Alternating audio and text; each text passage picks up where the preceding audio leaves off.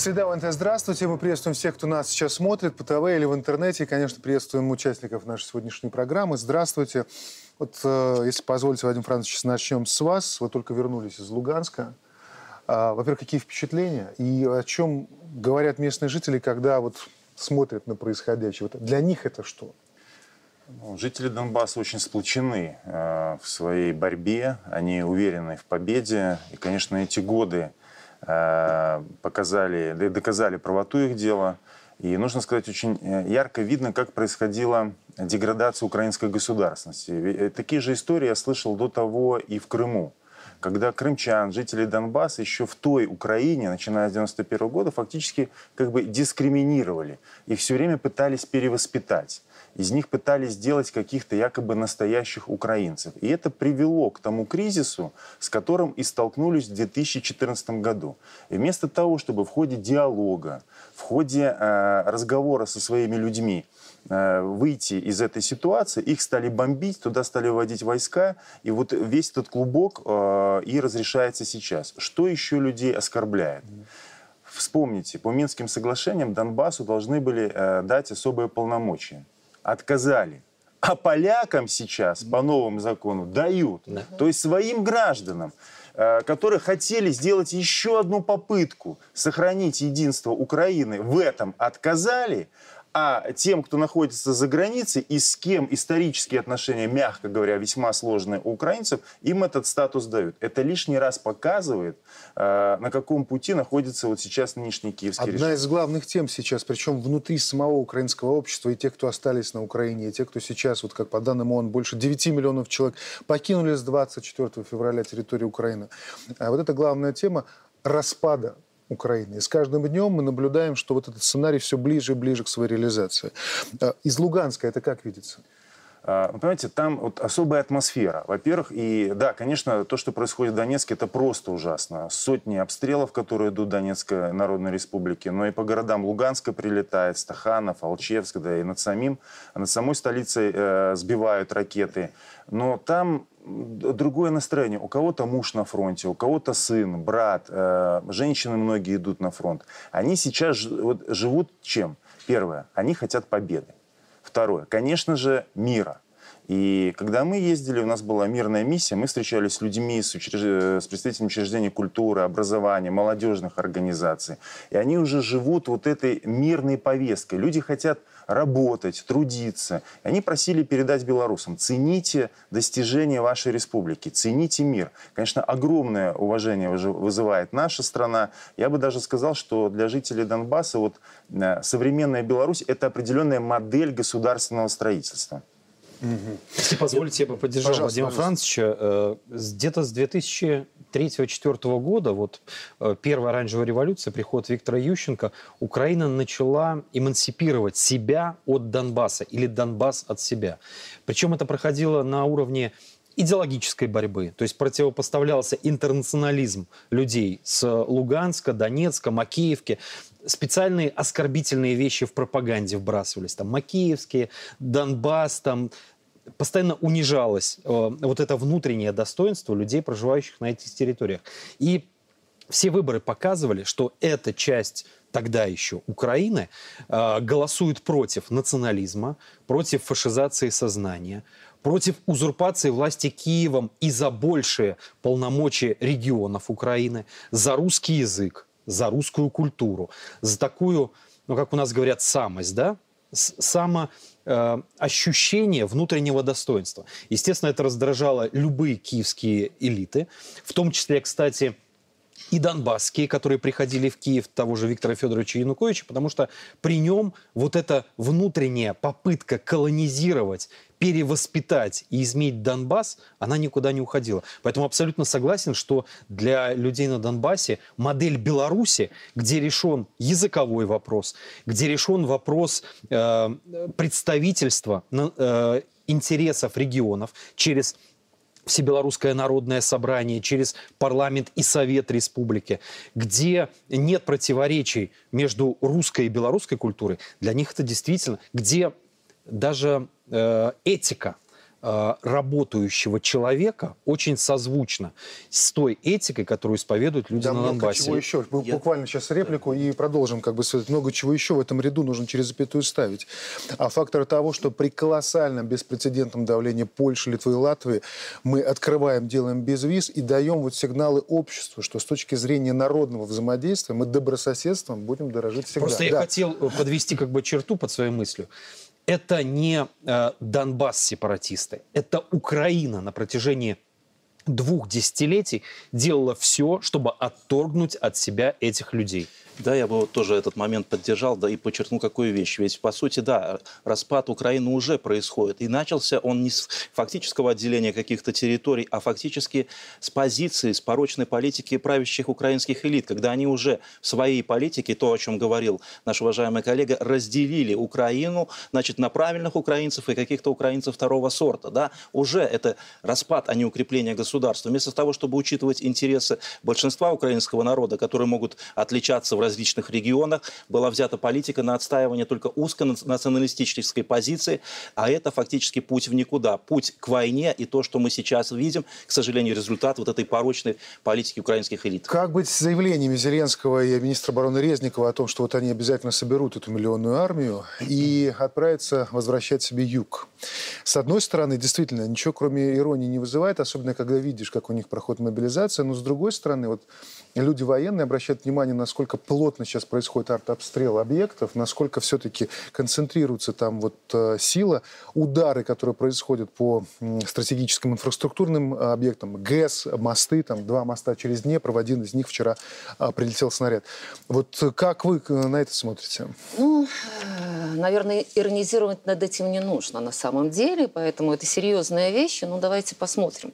А вот мы говорим о том, что данные ООН, вот вы их озвучили, 9, больше 9 миллионов украинцев покинуло страну. А, погибает очень много ВСУшников. Сегодня очень сложная ситуация с мобилизацией. Сегодня уже начинают мобилизовывать в основном из сел – жителей. Почему? Потому что там, ну, скажем, не совсем состоятельные люди живут, а коррупция очень высокая в Украине. Они не могут откупиться от мобилизации. Потому что есть четкие э, даже расценки. Если э, отсрочка какая-то 100 долларов, если вообще комиссовать, там 5 тысяч долларов. Ну, то есть, понимаете, уже есть вопросы с мобилизацией. Здесь большие вопросы есть. Но нужно не забывать, что, конечно, Соединенные Штаты Америки и Европа подбрасывают дровишек в огонь. И, конечно, как бы там ни было, серьезное оружие летальное поставляют на Украину. И здесь, безусловно, нужно на эти вещи тоже очень серьезно смотреть. И, конечно, эти факты не игнорировать. Но что ж, Никто из вас про переговоры не говорит. Да. Сценарий сейчас не рассматривается. Его нужно отложить в сторону. Наоборот, как раз Вы тема знаете, переговоров я, сейчас стала я, активно да, подниматься. Да. да, наверное, да. И вы смотрите, зрелые политики, вот старые политики, старой Европы, там и Тони Блэр, там, и Шредер, они говорят о том, что возможно только дипломатическим путем урегулировать эту ситуацию. Но это политики Генри в отставке. Киссинджер, да, в отставке. Я же говорю, зрелые политики. Сегодня те политики, которые у власти, к сожалению, эту тему поднимают так, опосредованно. Я даже уточню. Кулеба, министр иностранных дел Украины, заявляет, за стол переговоров Россия должна сесть после, после поражения на поле битвы. А до этого, То есть никогда фактически, да. потому да. что никакого Конечно, поражения Россия никакого поражения не может. Не может. Да, смотрите, вот э, как действует Россия. После очередного успеха, очередной операции, проведенной, возникает пауза, и идут такие сигналы. Э, вот там и помощник значит, Путина Ушаков заявлял. И во время, что мы понимаем, в Стамбуле переговоров о зерне, говорили же в куларах не только о зерне, Россия посылает сигналы что мы готовы рассмотреть э, переговорную повестку. В ответ, что идет тут же утечка, и говорит, а, это вы вот слабые, это вот вы, значит, дальше не можете, так мы вас будем добивать. И Россия вынуждена двигаться дальше. В свою очередь, э, смотрите, в российском обществе какая, какие сейчас настроения? Любые попытки на этой стадии вернуться за стол переговоров у очень многих вызывают э, недовольство, потому что тогда возникает вопрос, а как же достижение тех целей, которые поставлены? И поэтому Россия вынуждена проводить специальную военную операцию дальше.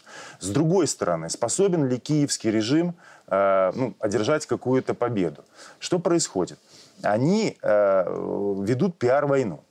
Вот эти хаймерсы раскручены, да, они наносят достаточно серьезный ущерб, прежде всего, мирному населению, прежде всего, мирной инфраструктуре. Но почему их так раскручено? Потому что у американского общества возникает вопрос. Миллиарды уже потрачены тысячи джавелинов, стингеров туда пошли, и не считая европейского оружия, они выгребли со всего мира старое советское оружие. Где результат?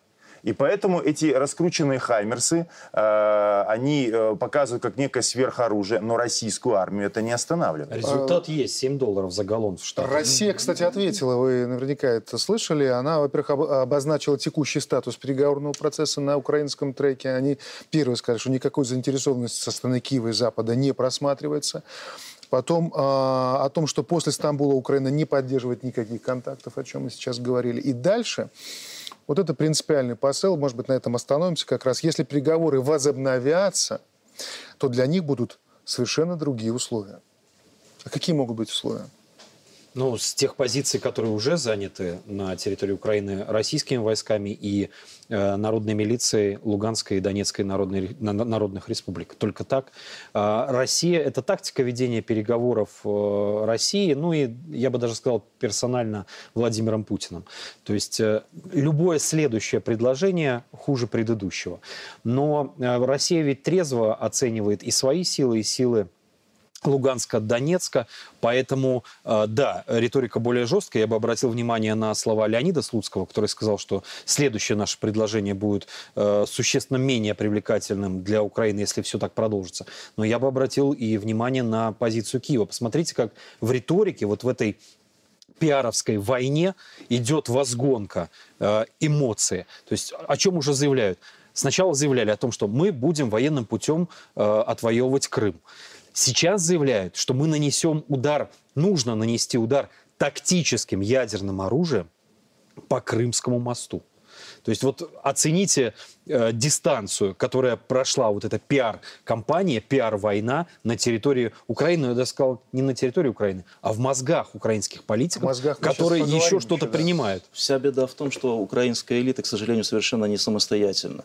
А Соединенные Штаты Америки, которые гла- являются главным получателем всех выгод вот от этой нестабильной вое- и войны на территории Украины, которая происходит, они абсолютно не заинтересованы в мирных каких-то переговорах и урегулировании. Чем дольше этот конфликт будет продолжаться, тем лучше для Соединенных Штатов Америки. Абсолютно, Вячеслав Викторович, а давайте посмотрим, а что такое э, современная украинская политическая элита. Вот э, на днях Зеленский берет и увольняет главу службы безопасности Украины Ивана Баканова. Это человек, который получил звание лейтенанта, э, в звании лейтенанта возглавлял службу Чтобы получить доступ к секретности. То есть у него даже не было лейтенантского звания. Потом какое образование? Да, высшее образование. Он закончил Академию туризма, он экономист.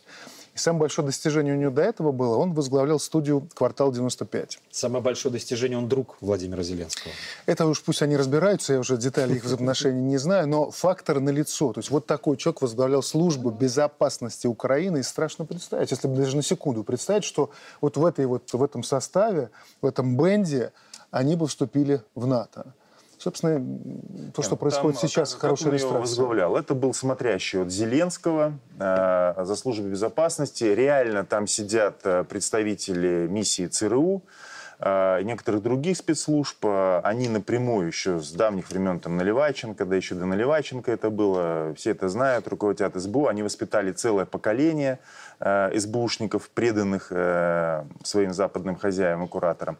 Вообще тенденция интересная. Он ведь не только Баканова уволил, еще правильно, это его друг детства, Да, это да. вообще ближайший человек, вы обратите внимание. Он сменил нескольких руководителей областных управлений, и это уже не в первый раз делается. Но где-то провел рокировку. То есть где-то, да, это так где- под да, но убрали Венедиктову, генпрокурора. Генпрокурора. Посмотрите, что происходит. Здесь вот э, я посмотрел, э, посмотрел, что пишут украинские, ну, если так можно назвать, аналитики, ну, какие-то инсайдеры, которые там разбираются в кулуарах. Тут все плохо для режима. Официальное оп- оправдание этих отставок, объяснение, что из-за большого количества заведенных дел за сотрудничество с российскими властями. Там по прокурору, по-моему, 60 человек. А вообще, чтобы понимать, вот я посмотрел последнюю цифру, было то ли 12, то ли 14 тысяч воз- возбужденных уголовных дел за сотрудничество с Россией по гражданам. Но даже если это объяснение, оно показывает разложение режима, то есть успехи России. Второй момент, там вроде бы не все так просто. Некоторые объясняют, что был какой-то заговор или есть все-таки против э, Зеленского, э, и с этим связаны какие-то внутренние разборки в его команде. Сейчас уже открыто говорят, что ожидают отставок больших генералов, потому что народу надо объяснять провалы. Почему вот Резников вдруг выскочил и заявил о каких-то немыслимых потерях России при Северодонецке или Сечанске? Потому что они как объясняли, что сдали города? Но мы нанесли врагу ущерб. Но люди уже в это не верят. Они видят, какие потери несет, как правильно сказали, ВСУ саму. Значит, надо каких-то генералов обвинить. Плюс Залужный – это реальный политический противник. Скрывать его противоречия с тем же Ермаком, руководителем офиса, уже невозможно. Вокруг Залужного, и там некоторые прямо пишут, что а кто следующий? Залужный? Вы понимаете, вот на фоне крови, которая льется, на фоне смертей, на фоне трагедии – которую переживает наш братский украинский народ, и для русских он братский народ, вот эти люди ведут борьбу за власть, ведут борьбу, они об этом прямо говорят в их окружении, за следующую президентскую кампанию. Вот о чем они думают. И в этом трагизм ситуации. Ну, тут я бы еще один момент э, отметил во всей этой истории. Об этом говорят сами украинские эксперты, аналитики, наши коллеги-журналисты, о том, что э, просто вот те самые партнеры, так называемые американские, британские разведчики, они просто берут все нити управления на себя, потому что считают украинский режим неэффективным, коррумпированным и неспособным даже к локальным победам. А им действительно, прежде, прежде всего для американского и британского общества, нужно показывать хоть какие-то победы. Есть хорошая русская поговорка. Если все хорошо, то коней на переправе не меняют. Давайте, кстати, послушаем, а что говорят в это время партнеры э, э, нынешней Украины, канцлер Германии Шольц. То, что нам, возможно, придется сохранять наши санкции в течение длительного времени, было понятно с самого начала. Здесь вроде как все логично. А дальше вот уже гораздо интереснее. Здесь вот надо становиться подробно. Путину должно быть ясно, в случае установления мира на навязанных России условиях не будет отменена ни одна штрафная мера. Показательный момент, двоякие чувства. С одной стороны, показывает на то, что в Европе четко понимает, что мир будет на условиях а, России, по крайней мере, как иначе это можно трактовать. А с другой стороны, а, ну вот тоже такое чисто, наверное, человеческое наблюдение, Шольц явно переоценивает свой калибр политический, когда думает, что немцы вот, вот это схавают. Дмитрий Александрович, просто вот вряд ли Шольц думает э, лагом времени в период своей каденции канцлером. Он дальше не заглядывает. Ему вот два года, три года продержаться, он же абсолютно, я думаю, и в Германии в это никто не верит, что он усидит столько же, сколько железный канцлер Меркель. Мне кажется, он дышит затылок По поэтому, уже. Поэтому вот, вот они Коллеги, железный канцлер в Германии был один, и звали его Бисмарк. Но поэтому я думаю, я что немножко Ангела Меркель все-таки да. не дотягивала до Госпожа канцлеру. Но я вам да. хочу сказать, что в любом случае это так все понятно. Ну, если Шольц где-то что-то не додумал, то уверена, что глава нашего государства и глава Российской Федерации все давным-давно знали. Насколько хватит терпения у европейцев? Вот терпеть таких вот Джонсонов, Макронов, Шольцев, которые ведут их в пропасть, вот они сейчас померзнут. Поменяют на других. Забыли про Киотский протокол, который так пытались пробить, потратили столько времени. Ну, вы знаете, что мы говорим о распаде Украины, но вы знаете, в общем-то, вполне такая такая себе тема для обсуждения распад Европы. Слушайте, Евросоюза. Ну, да, извините, Евросоюза. Уже все началось с Брексита. Потом пандемия, она тоже показала, что есть проблемы в Евросоюзе. И какая-то несостоятельность Шенгена. А что происходит сегодня? Ну вот, смотрите. Ну, даже то, что вообще эта жизненно важно необходимо. Это газ. И сегодня вполне возможно, самая крупная в Евросоюзе экономика германская возьмет и просто создаст, создаст вот это вот кольцо газовое, закроется от всей Европы. Вот вам уже один из поводов для того, чтобы Союз, Евросоюз развалился. Венгрия, она четко заявляет, говорит, господа, мы как бы думаем о своей стране, мы не вашим, не нашим, но нам важно думать о своей стране. Бориса, и такие же настроения в других что странах. Развалится ЕС или не развалится? Вы знаете что? Ну, мне кажется, либо развалится, либо она поделится на какие-то сегменты. Может, на какой-то юг, на какой-то север. Придумают красивые названия. Безусловно. Уже придумали. Э, безусловно. Ядро я, Европы, Ядро Европы, да. да. Но я думаю, что в таком состоянии вот такой статус-кво, он недолго будет существовать. Знаете, я вспоминаю публикации в журнале «Белорусская думка», и наши ученые ученые, российские и западные некоторые, тогда еще в нулевые, начале десятых годов писали о том, что вот такой большой Евросоюз, которым искусственно скрестили абсолютно разные, даже по культуре, э, нации, как Западная Европа, Средиземноморье, Восточная Европа, это искусственное образование, и э, за счет этого он обречен на кризис перманентный. Развал, не развал, но сейчас мы видим перманентный кризис. Один переходит в другой. Не успел закончиться Брексит, следующий начался. Это говорит о том, что неэффективно прежде всего для самих стран, которые там участвуют. Почему Джонсона последний проект был какой? Образование в Восточной Европе некого союза под эгидой Британии, вышедшей из э, ЕС. И вот эти моменты рассматриваем, что мы видим нарастающие идеологические, экономические, финансовые противоречия, скажем, между Польшей, с одной стороны, которая идеологически близка к Венгрии, э, у них есть противоречия там во внешней политике, но идеологически они очень близки. И, допустим, с другой стороны, совершенно, ну вот страны Бенилюкса возьмите. Угу. Это разные идеологии. Это люди, которые просто не понимают, почему против Польши вводятся санкции за ту политику, которую проводит ПИС. Ведь вводятся не за ее внешнюю политику, а за внутреннюю внутреннюю, их прямо обвиняют в авторитаризме.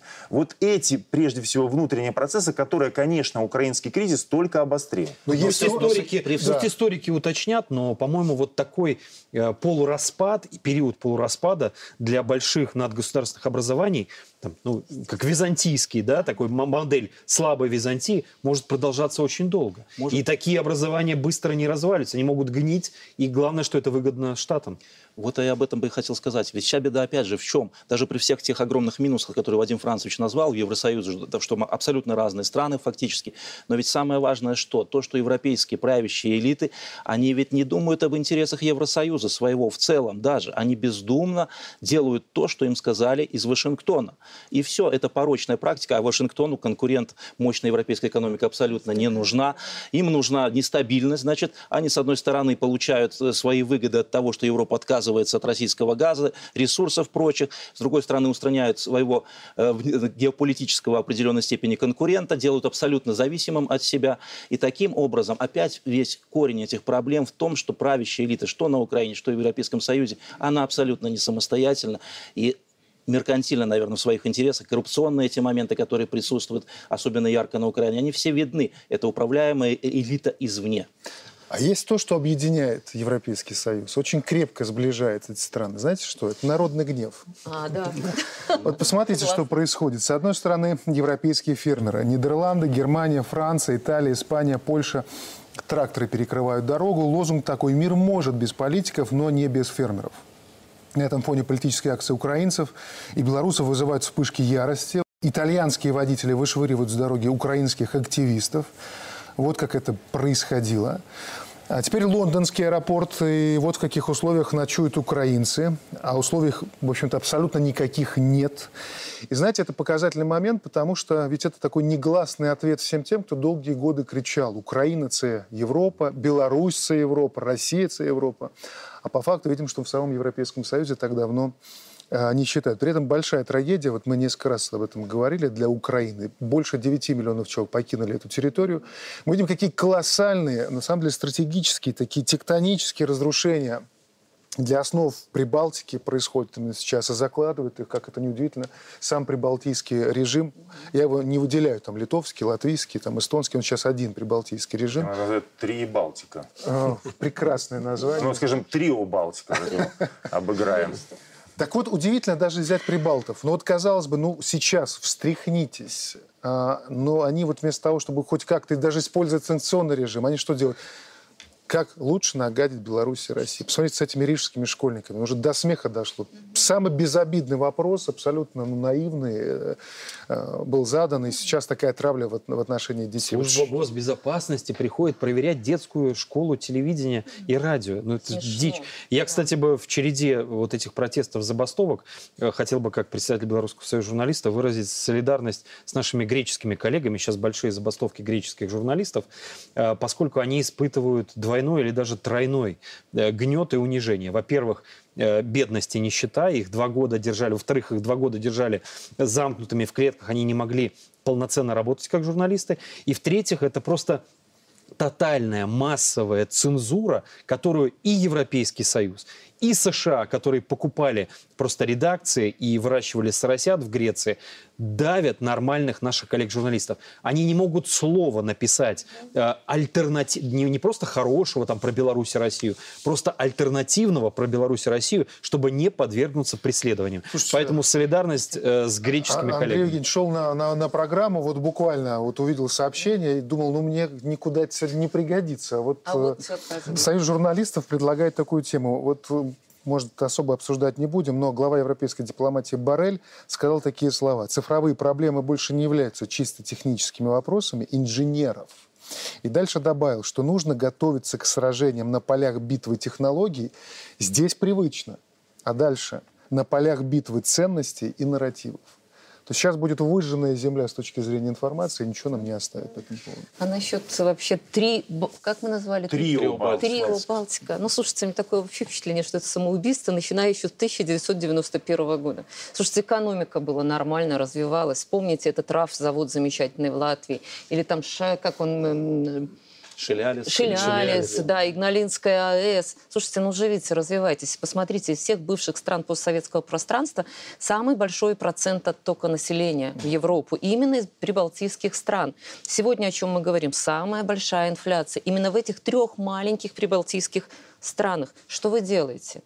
Но вот, э, слава богу, действительно есть безвиз. А как вы отвечаете в на Беларуси... что вы делаете? Вот они, они ведь понимают, что они ну, делают? Ну, я надеюсь, что они, они же, понимают. Оппоненты говорят, смотрите, какая идеология. у них там заработная плата, смотрите, как вот там темпы, какой ВВП. Но э, мы же уже не раз этот кейс, как говорят, разбирали. И те субсидии, которые поступали от Европейского Союза, э, и тот отток правильного населения. И вот зачем просто смотреть на статистику? Вы к людям придите в Эстонии, в Латвии, в Литве и спросите, хорошо им живется или нет. А вот сейчас даже приходить не надо, они сами к нам приезжают, ну, можно спросить. Базар, говорят, да, без виз. просто был да. наплыв людей. Да? Из Эстонии, говорят, там из, с румынскими номерами были. А, невероятный фестиваль по количеству приехавших из стран Европейского Союза, потому что Витебск белорусский для них стал отдушиной. И это, конечно, вызывает гнев и бешенство, и в том числе обрушились и на этих детей конечно. из Латвии, обрушились на эту певицу из Литвы, которая приехала туда. А да, понимаете, а ведь это народная дипломатия.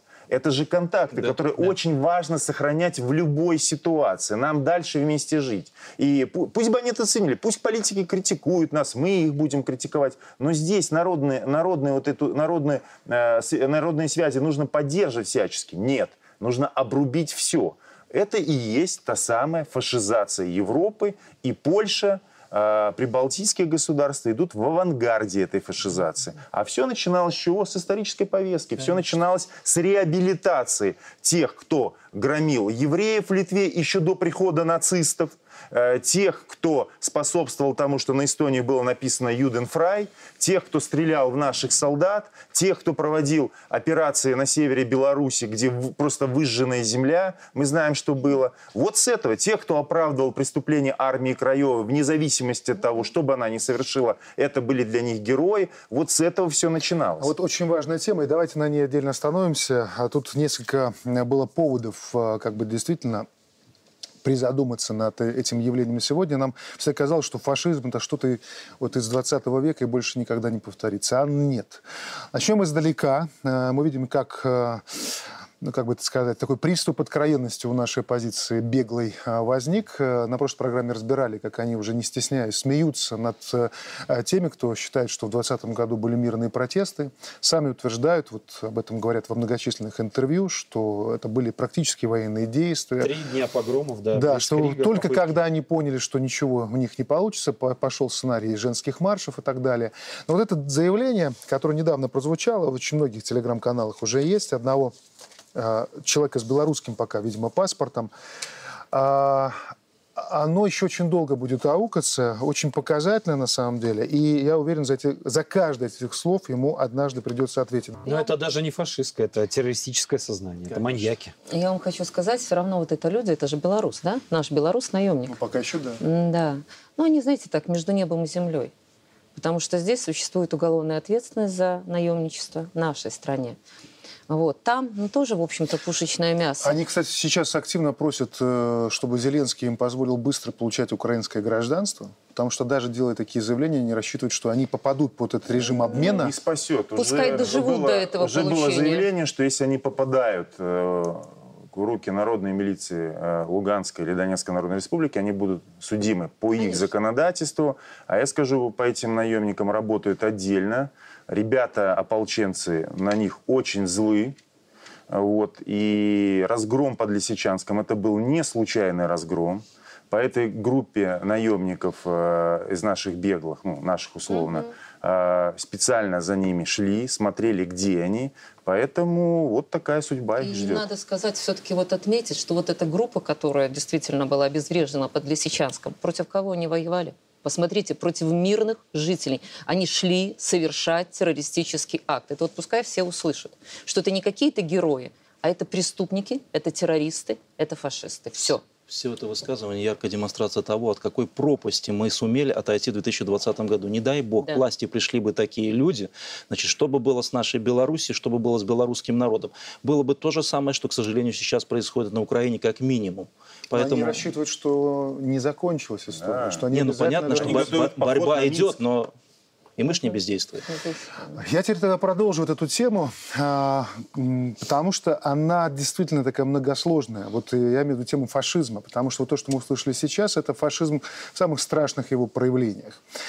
История такая. Вы наверняка слышали об этом. Президента Сербии Вучича не пустили посетить в Хорватии концлагерь Ясеновас. Ясеновас. Если вдруг кто-то вот не упустил, вы почитайте обязательно про этот концентрационный лагерь. Это особенное место, потому что таких зверств, как там, не было, наверное, ни в одном концентрационном лагере. Потому что там, например, были отдельные лагеря для детей там, до трех лет.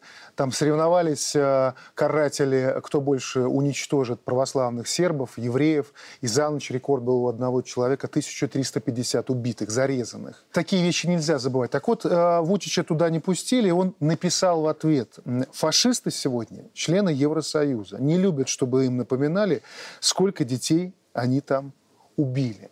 Вот, Вячеслав Викторович, вот вы как историк, да, вы как человек любой, а, страшно, что вот опять вот эти бесы повырывались. Понятно, что в любом обществе есть некий процент вот этого зверя, и задача любого государства, любого общества сформировать условия, при которых они не выбираются наружу.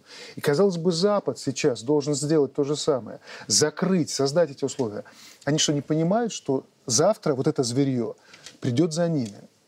Ну, конечно, безусловно, это страшные вещи, э, и об этом необходимо помнить и говорить. Другое дело, что на Западе об этом как бы на словах они выступали, да, против фашизма, значит, после э, Второй мировой войны, достижения победы, против нацизма, но по факту, что мы видим в результате?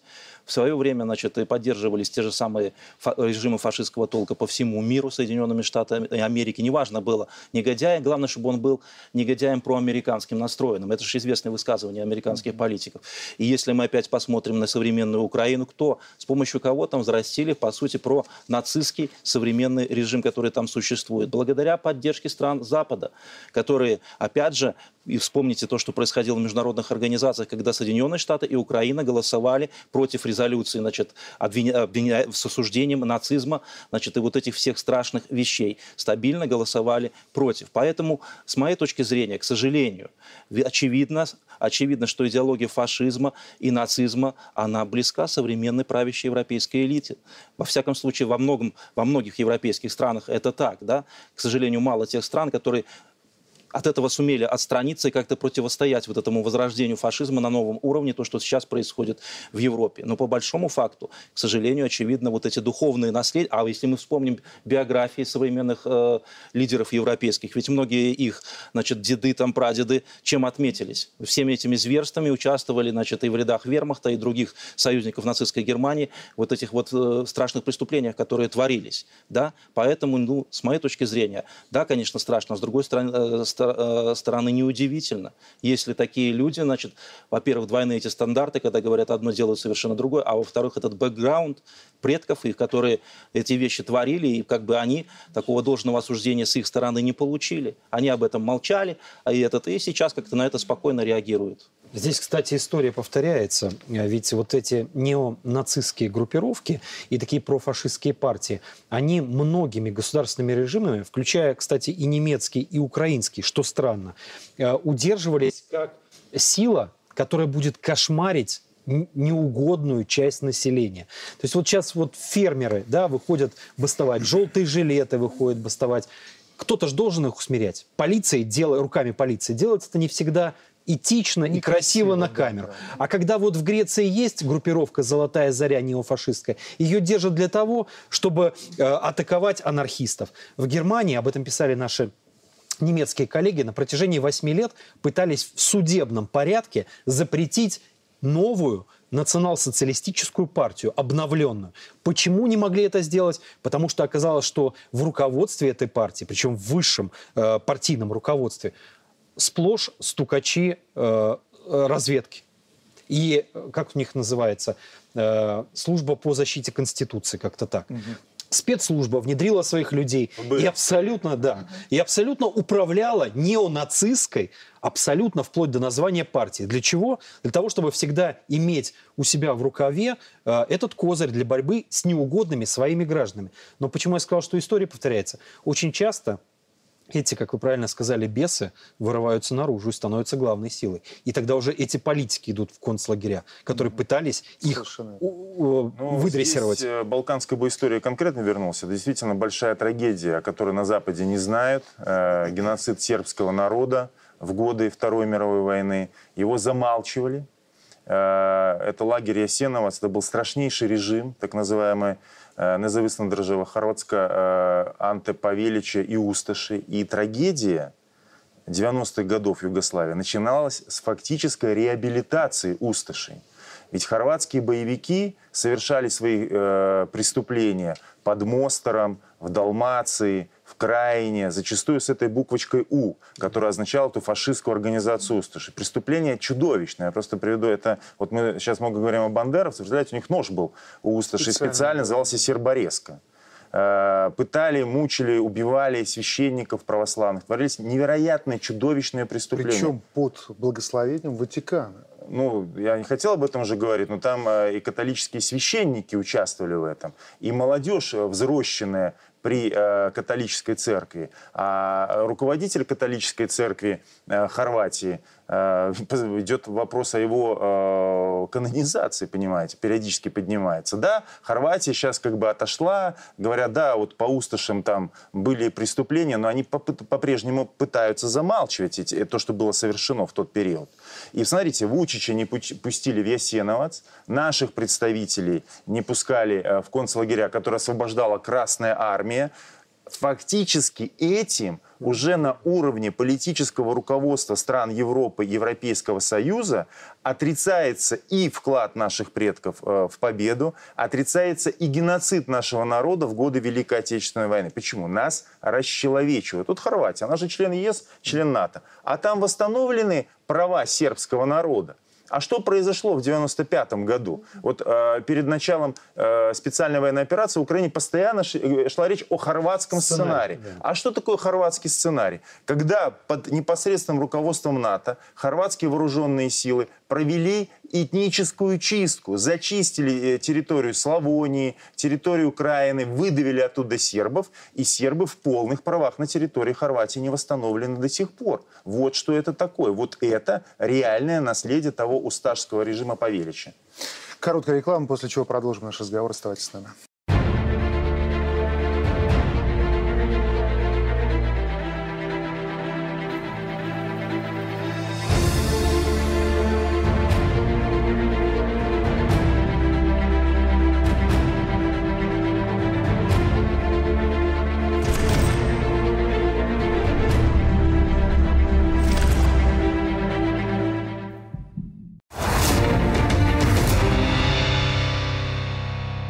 Мы продолжаем разговор, и сейчас хочется, наверное, вот э, какого-то света в конце тоннеля. Вот мы всю первую часть программы обсуждали, там такая кромешная тьма, и мы пробежаем... Это, и, э, иду по приборам. Да, вот сложно разобраться в этих стремительных процессах. Но есть действительно такие хотел сказать маяк, но это не маяк, это кресты такие, на которые мы должны, проходя мимо, обращать внимание, чтобы учитывать тот опыт, который был у наших предков. Что я имею в виду, когда говорю про свет в конце тоннеля? Это про то, что нам пытаются создать некую иллюзию э, возможности изоляции в современном мире, но по факту получается следующее – была у нас после Второй мировой войны там Ялтинская, Потсдамская система международных отношений, которая рухнула Советским Союзом, по инерции докатилась до нашего времени. И сейчас, вот когда мы видим, что происходит, мы понимаем, что нужно выстраивать новые правила взаимоотношений.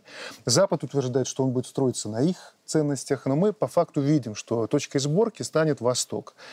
Мы видим, что есть блок БРИКС, да, которые вот Иран и Аргентина подали свои заявки, Турция, Саудовская Аравия, Египет говорят о том, что нам тоже это интересно.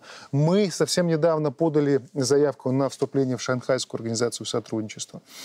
Значит ли это, что вот мир именно сейчас на наших глазах, вот мы буквально даже слышим вот скрежет этих шестеренок, поворачивается на восток, и мы вполне себе реально и видим себя вот именно в этом треке туда на восток. Ну, это очевидная тенденция, э, и вполне естественно, об этом многие философы говорили еще в 90-е годы.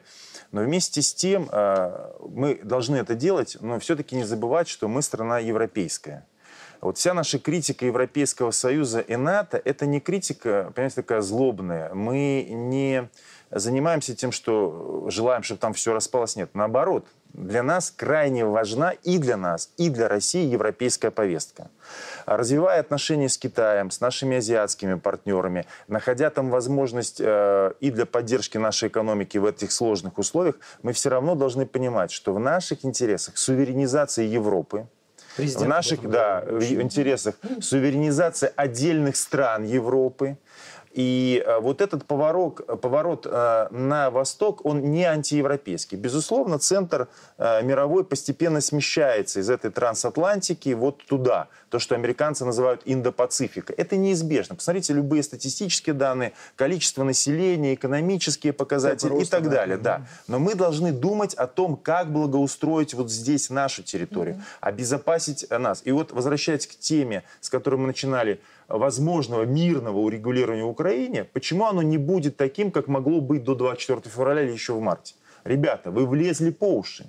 То есть вопрос, вот просто где остановится российская армия, это не вопрос урегулирования. Мы должны закладывать э, параметры, это неизбежно, континентальной безопасности. Раз Литва влезла, значит, и с Литвой. Раз вы подняли вопрос по Калининграду, значит, и этот вопрос частью регулирования. Раз Польша проявляет амбиции, значит, и мы должны получить гарантии безопасности. То, что сказал наш президент, без Беларуси вообще никакого мирного урегулирования по Украине невозможно. И вот эта повестка, она усиливается э, нашей активной политикой на восточном направлении. Я бы тут еще добавил, что не хочется быть э, чьей-то периферии, будь то Запад или Восток. И нам нужно действительно вместе э, с ближайшим союзником Российской Федерации, с нашими союзниками по Евразийскому Союзу, выстраивать свой, как сейчас модно говорить, макрорегион, да, выстраивать свое э, нормальное пространство безопасности и развития. И э, кейс Украины это только один штрих – к этому новому формату безопасности. Мне хотелось бы, вот как гражданину Беларуси, чтобы Беларусь была в ядре этого нового макрорегиона вместе, э, то есть Минск и Москва вместе с Российской Федерацией. Мне бы хотелось, чтобы Беларусь участвовала и э, была стороной урегулирования в украинском конфликте, и нашу позицию по безопасности там бы услышали и приняли. И мне бы хотелось, чтобы мы действительно не стали в какой-то момент просто приложением к чужим геополитическим коридорам, маршрутам, интересам, будь они с запада или с востока.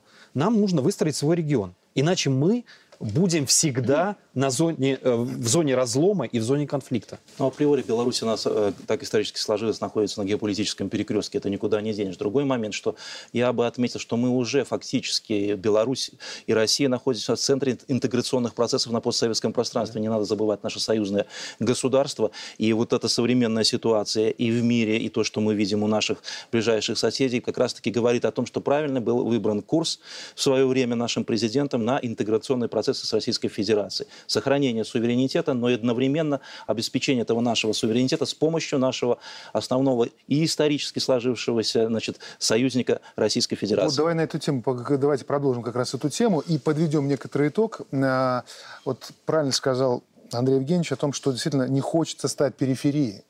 Но для того, чтобы не стать периферией, нужно не просто не хотеть стать периферией, нужно прикладывать колоссальные усилия сейчас, потому что вот этот передел, он сразу... Вот что такое периферия, просеивает. мы видим. Вот это да, да, Троебалтика, да. это и есть периферия. Так вот, он просеивает на то, насколько привлекательное государство.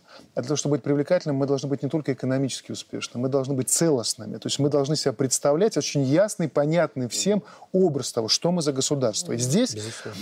вот когда об этом думаешь, сразу вспоминаются сразу слова, которые были сказаны на, на недавнем послании который прозвучал, там это те самые три, три вопроса. вопроса да. Я их предлагаю сейчас вспомнить, потому что они как раз о том, как нужно становиться вот этой целостностью для того, чтобы иметь свой образ в современном мироустройстве. Пожалуйста.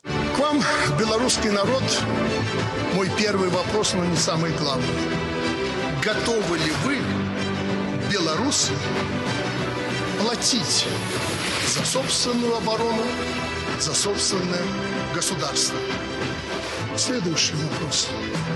Вы готовы платить за эту дорогую вещь, имя которой суверенитет и независимость? И третий вопрос у меня к вам, порожденный вами, нашим обществом.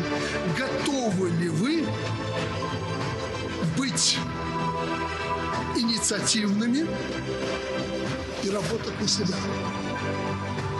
Готовы ли белорусы сегодня оторваться по-настоящему, отвязаться, поставить перед собой, перед своей семьей задачу и поработать хотя бы на себя? А все остальное, что от государства, мы сохраним. И вот как только мы этот внутренний потенциал нашего народа, каждого белоруса задействуем, мы в два раза будем богаче. Совершенно. Но, по сути, ответы на эти вопросы, они дают нам то, что нужно, чтобы пройти через эту, как принято сейчас говорить, турбулентность. Знаете, мы уже, наверное, белорусы ответили на этот вопрос, когда, в общем-то, большинство белорусов проголосовали за обновленную Конституцию. Вот, на мой взгляд, это так. А сегодня, да, когда я прихожу к людям, я всегда говорю, просыпайтесь, улыбайтесь, любите свою семью, идите на работу и с удовольствием делайте свое дело, потому что от каждого из вас – вот от каждого белоруса зависит будущее нашей страны. И мы все, парламентарии, правительство, президент, тоже будут делать свое дело. И тогда будет все стабильно. Консолидация, понимание того, что каждый белорус нужен и важен, что от каждого из нас зависит будущее страны. Вот это важно. И когда я прихожу к людям, я...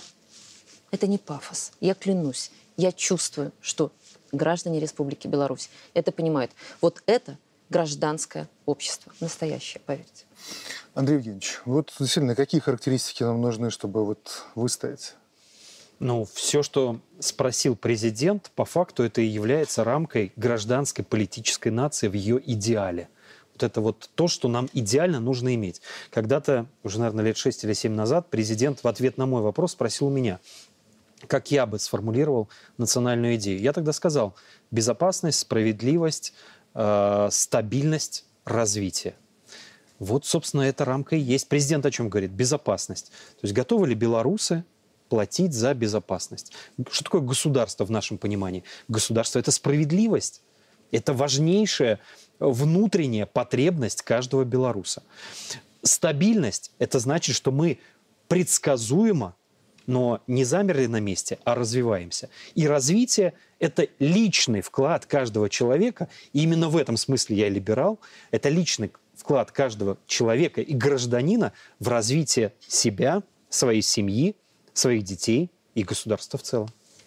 Владимир Францович, а вы как на это смотрите? А я бы вспомнил кодекс, э, поправки в кодекс о земле, которые сейчас были подписаны. Что, в чем принципиально?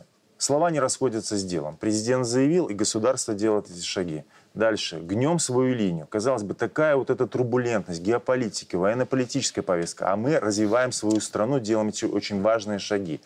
Это движение навстречу простому человеку. Посмотрите, э, убираем ненужные бюрократические процедуры, больше полномочий э, местным властям. Вот это то, что ценит и белорусский народ в нашей модели, и то, что привлекает э, других людей, в том числе и на Донбассе, с чего мы начинали сегодняшний разговор. Э, вот эта откровенность, искренность, исполнение своих э, обещаний и действительно справедливость. И, э, как мне представляется, вот этот, э, подписанные поправки в Кодекс о земле очень ярко отражают эту линию, стратегию белорусского государства. Вячеслав. Я бы отметил, что уже давно было сказано, и вот эти слова не наполняются реальным смыслом, то, что Беларусь – это государство для народа. Все те вещи, которые сегодня звучали, вот на что отмечали уважаемые коллеги, оно ярко свидетельствует об этом. И еще бы я отметил один важный, тоже с моей точки зрения, момент. Это, конечно же, то, что от каждого из нас, от качественного исполнения своих трудовых обязанностей, значит, на своем рабочем месте зависит будущее нашей Беларуси, будущее как сильной и процветающей страны на карте Европы. Что, спасибо большое за участие в нашей программе. Ну а э, в завершении программы вот какими мыслями хотелось бы поделиться. Пока крестоносцы НАТО готовят бросок на восток, нам предстоит провести ревизию собственной внутренней цитадели. Насколько мы устойчивы перед внешними шоками, какие ценности формируют нас как человека и гражданина. И вот почему это важно. Мир незаметно попал в матрицу, где работает страшная и примитивная схема – эвтаназия старого поколения и растление молодых. Лишить прошлого и будущего, как легко будет управлять тем, кто без роду и племени и без надежды на завтра. Если вы по-прежнему считаете это аргументами пропаганды, мне вас жаль, потому что именно критическая масса наивности привела жителей Запада вот к таким адмиралам и вот к таким аниматорам – ну, вы скажете, не все там такие, разумеется, но всем и не надо быть. Важно, что так хотят те, кто оказался у руля, те, кто получили свое право на эвтаназию прошлого и растление будущего. Этот процесс долгий, он должен быть незаметным для тех, кто сейчас, и обыденным для тех, кто будет потом. Вот такая схема. Очень наивно думать, что все это они оставят только для себя. Ну уж нет. Нас так просто не оставят. Их голод просто неутолим.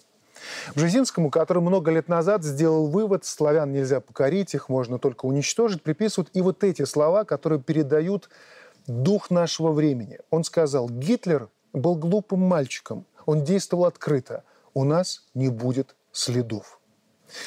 И вот здесь очень важный момент. Вот здесь мы должны испытать не столько агрессию против их планов.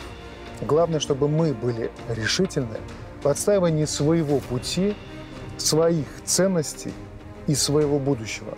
Вот за что идет этот бой. На сегодня все. Счастливо.